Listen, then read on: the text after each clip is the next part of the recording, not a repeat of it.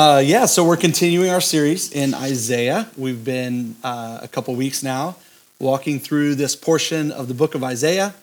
I say, I say Isaiah, you say Isaiah, potato, potato, right? Um, so, I, you know, as I as I adjust, last time I preached, I think I said Isaiah every time. I might throw an Isaiah in there this time, you know, just for good measure. We'll we'll see if it happens. Um, but um, but yeah, so today we're going to be looking at the third of what uh, are four songs that we see in the book of Isaiah. Uh, this we'll touch on the third one today, and this um, this one is uh, interesting. So um, it's uh, it's good. Let me uh, let me pray. God, we are uh, we're grateful for your word, and we pray that you would open our eyes and our ears to see and to hear and to learn who you are and who we are because of who you are. And God, today, would you give us ears to hear, give us hearts uh, to learn and to grow and to be more like your son Jesus as we take a look today at, at a, an Old Testament picture of you, our Messiah, Jesus. We're grateful. We pray this in Jesus' name. Amen. All right, so uh, I'm not sure I've ever actually done the clicker while I preached. While I preach, so I may forget like halfway through. Just just keep going. Don't don't interrupt me. It, will throw me off too much. Right? Actually, that's not true. You're welcome to point if you just point. I'll know what that means. Um, so a few of you know that uh, Tara and I have been traveling a little bit and getting to see a few different places. I got to go see Spain this week. She did not get to go. Uh, she was jealous. Yeah, she's very. She's still still a little upset about it. But, um, but a few weeks ago, we went to Scotland and we visited some friends that we've known for like 20 years. And while we were there, they, um, we were reminiscing, as you do with old friends, and they distinctly remember uh, the story of our cheeky two year old. Uh, well, when she was two, she's 22 now, uh, but they remember, uh, and we do as well, a time when our little two year old had gone to bed and we had our friends TJ and Dina over uh, for whatever. We probably had eaten dinner with them and we were hanging out, watching a movie, playing a game, doing something. And so uh, our kids were in bed, our little baby Olivia and our two year old. And so, in the midst of us having fun, we hear Grace at the top of the stairs. She knew better than to come downstairs. Uh, we had been uh, training her to stay in bed. And so she's standing at the top of the stairs trying to speak to us. And eventually our tactic became to ignore her. And so that didn't really work out too well. And so eventually she stood at the top of the stairs and yelled down at us very loudly I'm trying to ask you a question, but you're not listening. And she just kept saying it and saying it. And TJ and Dina just laughed and cackled because of course, Grace is 22 now, and I think they really enjoy telling Grace that story. Um, but uh, kids ask some silly questions sometimes, right? Especially when they're trying to stall and stay up later or whatever, uh, or figure out what mom and dad are doing that's so fun downstairs. They ask crazy questions. Um, I don't know if you've experienced this, if you've been around too many kids. Uh, this same cheeky two year old at some point in her life, uh, maybe when she was a little older, asked uh, questions like this. In the olden days, was everything black and white? Right? She, she thought maybe at one point I was black and white. Um, this same American kid, by the way, this one's kind of American, but I think you'll catch on. She asked the question, she said, Dad, if pro is the opposite of con, does that mean Congress is the opposite of progress? And I'm thinking, how in the world does a six year old have such a poignant question to ask? Uh, one of my other children that you do know, who's in the other room, she asked me uh, a few months ago, Dad, what language will we speak in heaven? I thought that's a great question. I have no clue. I'm sure we'll understand each other perfectly, but I don't know what language we'll be speaking. Um, and so today we're going to be actually looking at God asking some questions of us. And I think it's interesting. I've always been fascinated by the questions that God asks in Scripture because whether it's a child or an adult, most of the time when we ask questions, we're trying to learn something. But God isn't trying to learn anything. when God asks questions, it's always for our sake. God's questions are always rhetorical because he wants us to think. He wants us to think about the answer. And so we're going to look today in our passage um, at the Israelites, and uh, through the Israelites, God asks us today, I believe, some questions. He's asking them questions in this passage, but I believe they apply uh, to us as we go through uh, our passage today. So, well, I'm getting ahead of myself. Look at that. Oh, you don't get to see that yet. So, verses 1 and 2. And by the way, keep those notebooks out, Bibles. If you need a Bible, there's one right back there. I think there's some of our Isaiah notebooks that have the scripture in it over there. Feel free to like literally get up while I'm talking. There's just we're just a family here today, so grab that um, and follow along because I will be walking through uh, the entire chapter today. Verses one and two. It says, This is what the Lord says Where is your mother's certificate of divorce with which I sent her away? Or to which of my creditors did I sell you? Then in the next verse, he says, When I came, why was there no one? When I called, why was there no one to answer? Was my arm too short to deliver you? Do I lack the strength to rescue you? In these questions, uh, what we see is the Israelites were beginning to really question God's um, love for them, basically, right? They were feeling abandoned. Uh, and, and, really, the, the crazy thing is, not just in the setting they were in, but God knew that there was a setting coming where they were going to be going into exile and they were going to be even more feeling this idea of abandonment. Hey, God, where are you? And I'll raise my hand and say, there have been many times in my life as a believer where I've asked the question, God, where are you right now? Like, I don't see you in this situation. I don't feel your presence here. And it can certainly feel you can feel helpless in those times.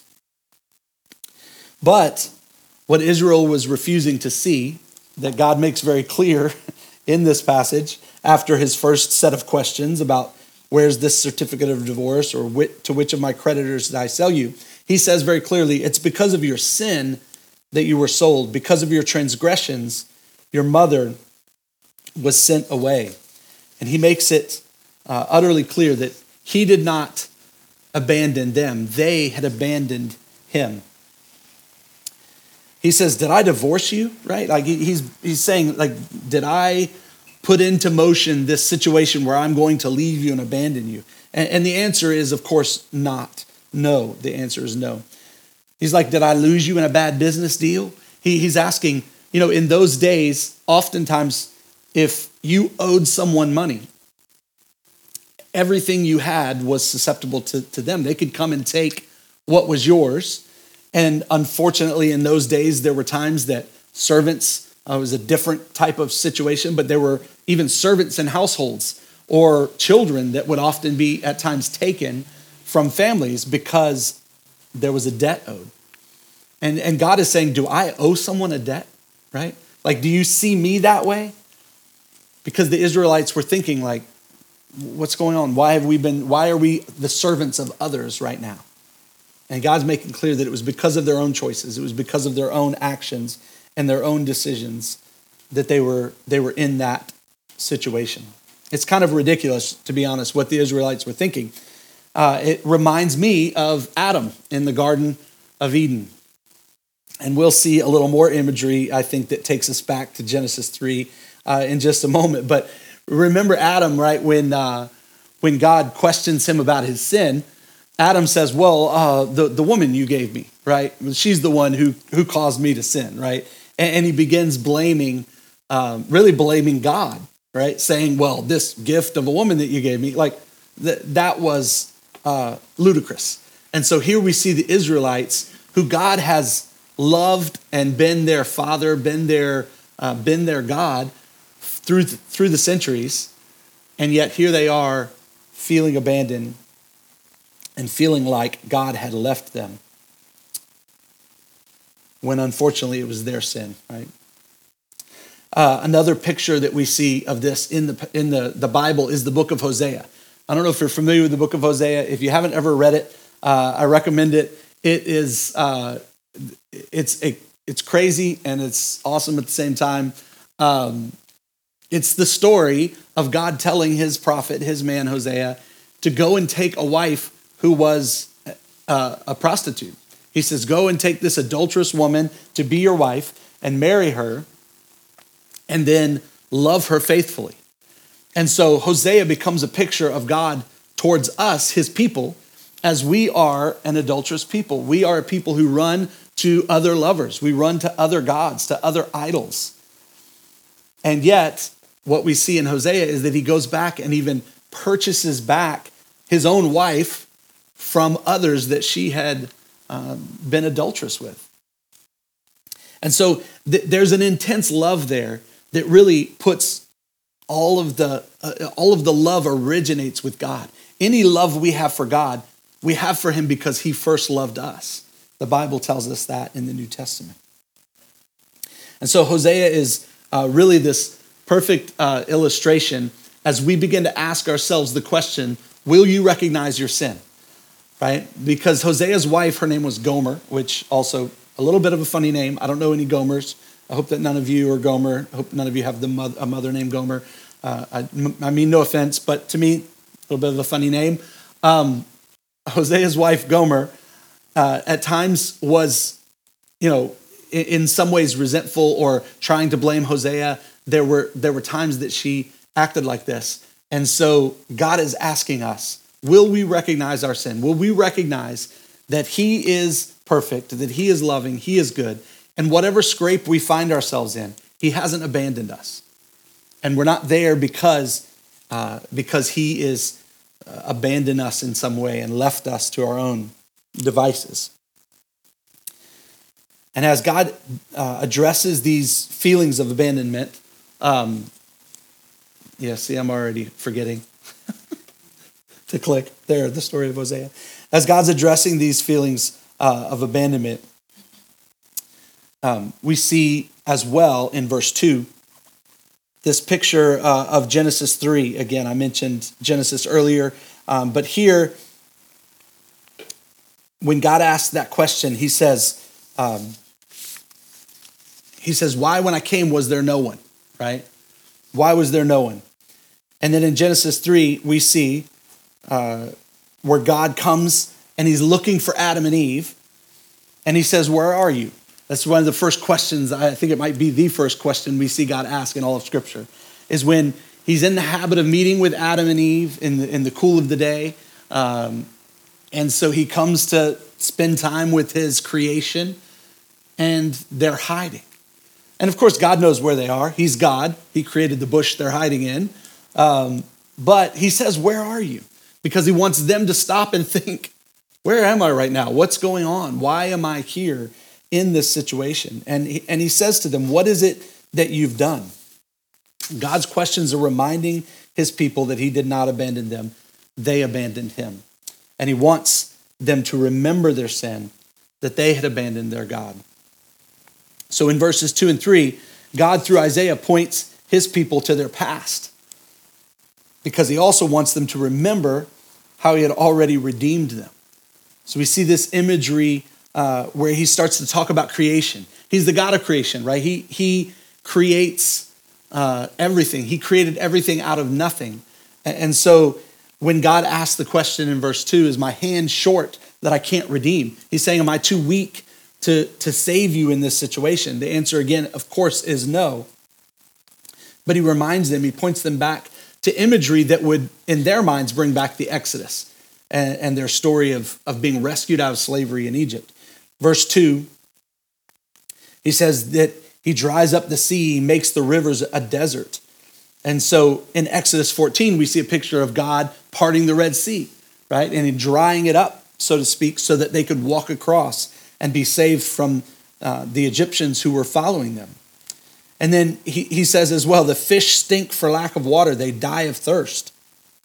And then in Exodus 7, what we see is that God turned the Nile River to blood as a plague on the Egyptians. And when he did that, the fish died and they stank. And then God says in, in this chapter of Isaiah, he, he said, I clothed the heavens with blackness. And Exodus 10 as well, in that same story of God rescuing his people from the Egyptians, We see that he visited Egypt with darkness, but he gave light to his people. And so God has the ability to, uh, to redeem his people. He has the ability to command creation to do what it is that he wants. He had redeemed them, and he questions them because he wants them to remember what he had done and who he is. God had instructed his people, and they had chosen to neglect his ways. When God came to them, there was no one. When he called, there was no one to answer. But in just a moment, we will see that there is one who will answer that call. There is one who will respond to God coming and God calling. So we see a shift here in verses 3 and 4. Verse 4 begins the third of four songs that, like I mentioned earlier, in the book of Isaiah, the servant songs. These are prophetic passages that give hope to God's people in the midst of their struggle and even before the struggle that is to come for his people. He's providing them hope, he's giving them, he's pointing them towards his Messiah. And what we see here is a pre incarnate Jesus speaking in first person.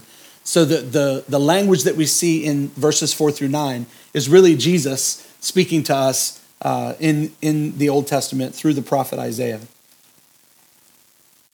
And he tells us uh, about his relationship with God the Father and how he will bear the burden of our guilt and put an end to our sin and our shame. But that's why it's important that he wants us to recognize our sin first. Unless we're willing to see our sin and know that we have failed God, then the salvation he offers is from what, right? What, what are you saving us from? If we don't understand that we're separated from God because of our sin, then we don't feel a need for salvation. We don't feel a need to be rescued in some way. And so God wants to remind his people that he has been their redeemer. And so not only will you recognize your sin, but another question that we're asked in this passage is will you remember your redeemer? God's saying, hey, don't forget all that I've done for you. Verses 4 through 9. Let me read that to us if I can find it here. verse 4, it says, The Lord God has given me the tongue of those who are taught, that I may know how to sustain with a word him who is weary. Morning by morning he awakens. He awakens my ear to hear as those who are taught. The Lord God has opened my ear, and I was not rebellious. I turned not backwards. I gave my back to those who strike, and my cheeks to those who pull out the beard. I hid not my face from disgrace and spitting. But the Lord God helps me. Therefore, I have not been disgraced. Therefore, I have set my face like a flint, and I know that I shall not be put to shame. He who vindicates me is near. Who will contend with me? Let us stand up together. Who is my adversary? Let him come near to me. Behold, the Lord God helps me. Who will declare me guilty? And again, another question with the understood answer of no one, right? a, a negative response is, is expected and understood in that question. Who will declare me guilty? Because again, this is Jesus. Verses 2 and 3, if uh, the, the verses preceding these, God has to remind his people of the redemption that he's already brought them. And, he, he asks, as a part of that, is my hand shortened that I cannot redeem? Well, of course not. His hand is not shortened. He does not lack the resources needed to redeem. And we see in those verses as well that he creates the resources that are needed to redeem.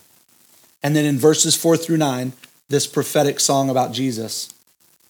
There's a darker tone there.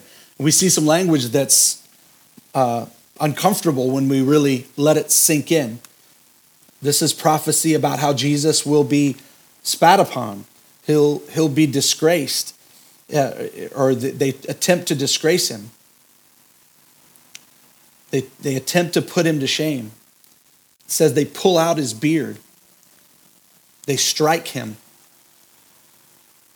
And so I think it's important for us to not just remember the redemption that God has provided. And so as he talks to the Israelites, he's looking back to the Exodus, but now we also see this picture of the Messiah to come. And for us, we look back on that because Jesus has come, right? And he's experienced this. When Isaiah was written, Jesus had not yet lived, He had not yet walked through this, but this is a prophecy telling us what he's going to, to do on our behalf and what he will experience on our behalf. And so we need to remember who Jesus is because our fight uh, in this life against sin, against feelings of abandonment and things like that, always should always point us back to the one who saves us. Should always point us back to the one who redeems us. Verse 2 says, Why when I came was there no one? Why when I called was there no one to answer? But verse 4 through 9 tells us that unlike the guilty silence of God's people who, who couldn't say anything, who couldn't give an answer, the servant Jesus is responsive to God's word. So Jesus is the one. When he says, Why was there no one to answer? Why was there no one when I came? Jesus is the one. And so we're going to look at ways that Jesus is the one. In verse 4, we see that he's the one who listens.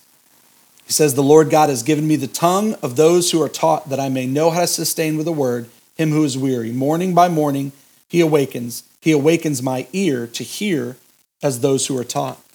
Verse 5 Jesus is the one who learns.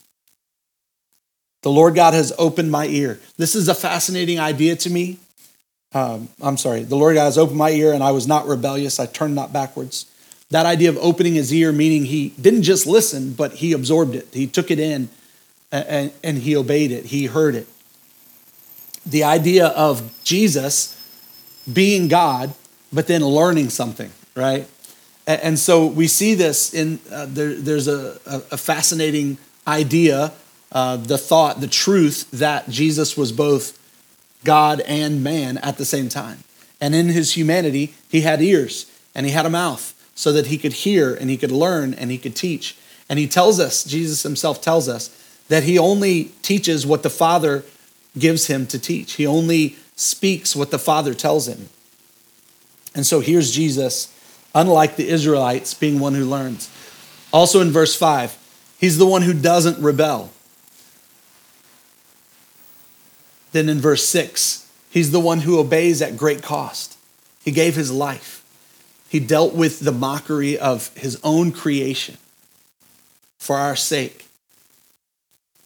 And then verses 7 through 9, he's the one who rests in faith. And I don't know if you've caught on to this yet, but he's all the things that the Israelites weren't. They were not listening, they were not learning from their mistakes, right? They had, they'd repeated these same things over and over again, especially in the wandering in the wilderness. And then as they come into the promised land and, uh, and they continue to, to make the mistakes and not listen not learn. So they rebel. And then they disobey also at great cost. Rather than obeying at great cost, they disobey at great cost. And that's what's found them where they are now, feeling abandoned by God. They were not, but they felt that way. And they were not resting in the faith uh, of who God is and who their father was and is.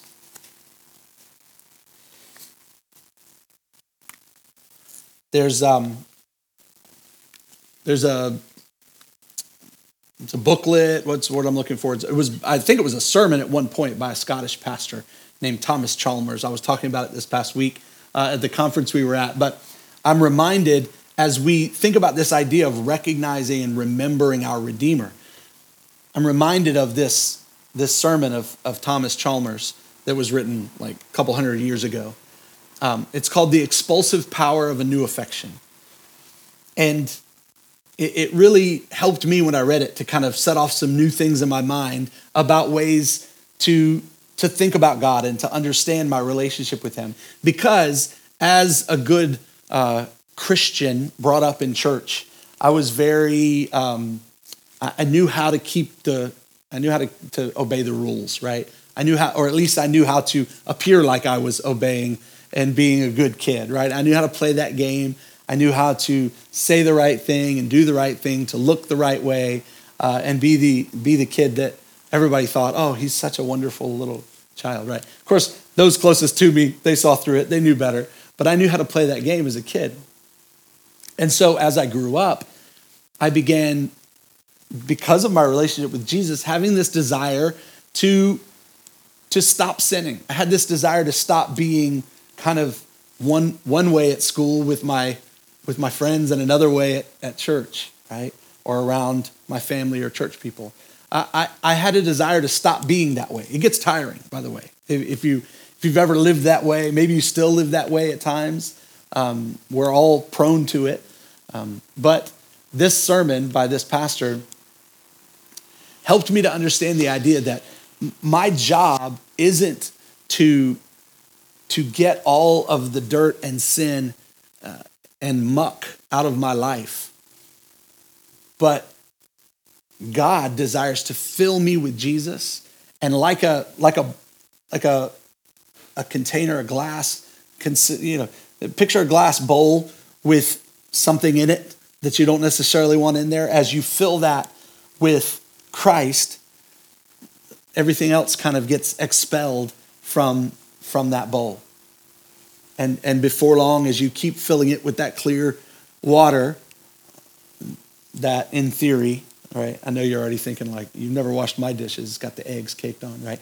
Uh, but the idea is, as Jesus comes in, that drives out the sin, that drives out the iniquity, that drives out the, um, the, the negative things in my life that, that are built up. And so instead of working hard to clean out the bowl first, if we fill it with Jesus, that will expel. And so as we fall in love with Christ and remember our Redeemer and fix our eyes on Him, the book of Hebrews tells us to fix our eyes on Jesus, the author and perfecter of our faith.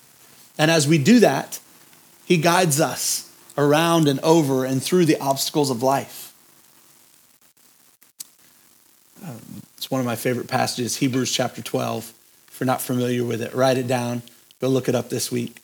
Um, but it's, it's a beautiful picture of us fixing our eyes and remembering who Jesus is.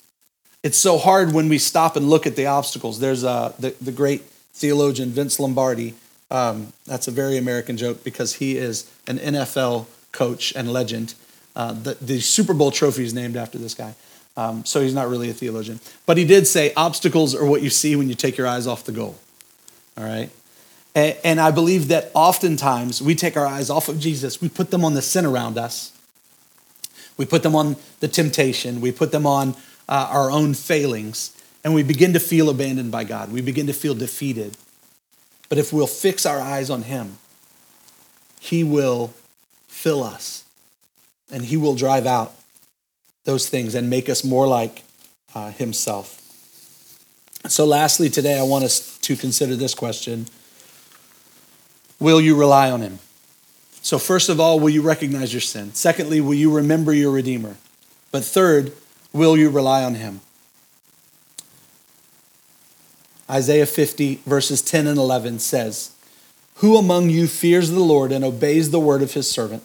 Let the one who walks in the dark who has no light trust in the name of the Lord and rely on their God. But now, all you who light fires and provide, them, provide yourselves with flaming torches, go, walk in the light of your fires and of the torches you've set ablaze. This is what you shall receive from my hand. You will lie down in torment. It's not good news, is it? that's that's kind of kind of scary. It, it, ends, verse 11, uh, the chapter ends on that note of like, listen, I, I, I will allow you to run from me, right? He doesn't want us to. He's always there when we're ready to recognize him and admit our sin and focus on our Redeemer. Do you know, um, maybe a few of you are DIYers? D, D, D, does that translate here? DIY? Do it yourself, right? The do it yourselfers. I don't know if you uh, if you know any of those. Um, the person who says, you know, give me the right equipment and a little instructional video on YouTube, and I can do anything, right? That that person, I'm not that person. My wife will give a hearty amen to that. Uh, I can change a light fixture, you know, every now and then, but our faith is not a DIY project. And oftentimes, the world tells us that that's what religion is. That's what faith is, is working on yourself, trying to make yourself better. And yet, what sets Christianity apart from every other religion is the fact that we don't do it ourselves. It's not about what we do, it's about what He's already done for us.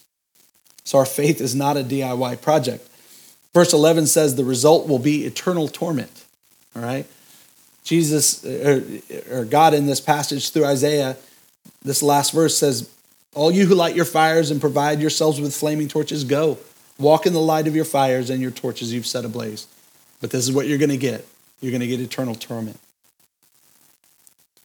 This isn't, um, again, this isn't as easy as changing a light bulb or a light fixture. It's not what we're talking about. This is more akin to do it yourself spinal surgery. Like, I don't, I don't know if, you know, like, I, I, I don't think any of us would want to take that on um, because we understand just how ludicrous that is. And really thinking that we can fix ourselves outside of Jesus, outside of Him fixing us for us.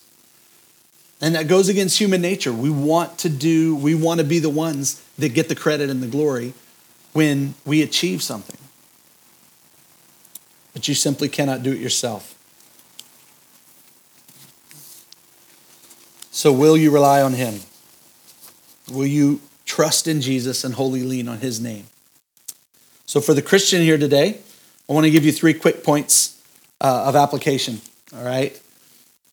Hopefully, there we go. One, we should recognize our tendency to wander from God by refusing to obey his word. We have to, uh, uh, that's part of what missional communities are about, part of why we gather together as believers on a regular basis, because we want to remember that we trust in God. We don't even trust in each other, right? We can and hopefully can trust each other to an extent, but I don't look to anyone in this room for my salvation. So we have to recognize our tendency to wander from God, to look to others, to look to ourselves. Two, stand in awe of the astonishing humility and obedience of the suffering servant, Jesus Christ. That I need to remind myself sometimes just to stop and think about how amazing it is what Jesus did for us. I think um, I haven't watched it in years, but when the, uh, a movie called The Passion of the Christ came out years and years ago, I know it was at times difficult for some people to watch that because it was pretty brutal, right? Had, I think it had an R rating, uh, at least in the States, um, because of the violence that's there. But it, it, made people stop and think about the fact that crucifixion was not uh, a, a, humane, you know, little like peacefully slip into, into eternity kind of death. It was painful, it was horrific. And so, for us to look at the love that Jesus had for us in his willingness to do that, I think goes a long way in helping us want to grow in our relationship with him, want to, to set aside sin. And, and like Hebrews 12 says, to lay aside the sin and weight which so easily entangles us and run with perseverance this race that God has for us. We do that by fixing our eyes on Jesus. And then, third, we must seek to imitate his daily pattern of listening to his Father through time in prayer and in the Bible. That's why it's uh, Jesus, we see in this servant song, Jesus talks about morning by morning, God feeding him, God teaching him, God, uh, and when I say feeding, I mean spiritually, right? Uh, God uh, teaching him, speaking to him so that he then has uh, the truth to speak to us. And again, I know there's a mystery there because he's God, um, but God teaches God so that God can save us, all right? For those of you who have not yet trusted in Jesus to redeem you, verse 10 and 11 present us with a fork in the road. Verse 10 is for those of us who, uh, for those who choose to, to trust and rely in Jesus. Verse 11 uh, is that picture of your, it's, your, it's your other choice, it's your other road that you can take, but it leads to eternal separation from God. And this fork in the road does bring us face to face with the exclusivity of Christ. It does bring us face to face with that idea. And I know it's so often hard for people when it comes to Christianity to say, well, you know, that idea of, of Jesus being the only way to heaven, I struggle with that, right? Because I know a lot of really nice people who think other things or who don't know Jesus. And there's really no way to eternity with, with, with God outside of Jesus. It is exclusive. But I once heard it put this way, and it stuck with me through the years. It is the most inclusive exclusivity ever. All right? Yes, Jesus is the only way. But the beauty of Christianity is that anyone can put their trust in Jesus. It doesn't matter your religious background, your social class, your educational history, doesn't matter what team you pull for, doesn't matter how much money you have. There are no pre-qualifications for faith in Christ. The cross is available to you. And one of the ways we remember to rely on the Redeemer is by taking the Lord's Supper together. We do this, I think, every week here. I can't think of a Sunday I've been here that we didn't do this together. Because it is a way of remembering. There's such an importance to remembering. Communion is a representation of Christ's body broken for us and his blood shed for us. The Lord's Supper is one way that we can consider this fork in the road. We are told in Scripture to consider the condition of our hearts before we partake. Don't, don't do this as a, a, a ritualistic attempt to fix ourselves. That's not why we do it. We do it as an observance, we do it to remember. Jesus himself says, as often as you do this, do it in remembrance of me. And what a blessing we have in the Lord's Supper to consistently and communally remember who he is and what he's done for us. So I want to pray for us. Uh, under your seat, you should have uh, the elements there. Just um, you can take that bread that represents the broken body of Christ, that little wafer, and uh, and the juice represents God's blood that was shed for us.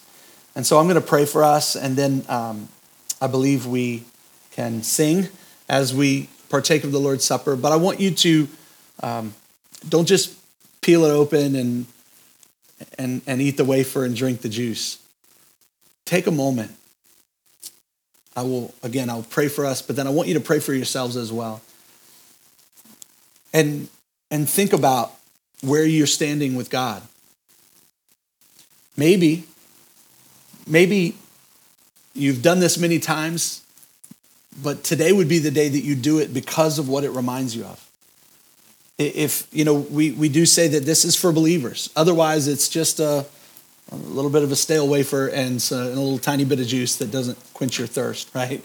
Um, it, it only becomes special to us when we have faith in christ. And so if your faith isn't in jesus um, if if you're not uh, trusting in him for your salvation but you want to and you know you understand that he's calling you he's tugging at your heart then this can be the day that you take the Lord's Supper, you take communion for the first time in a genuine way.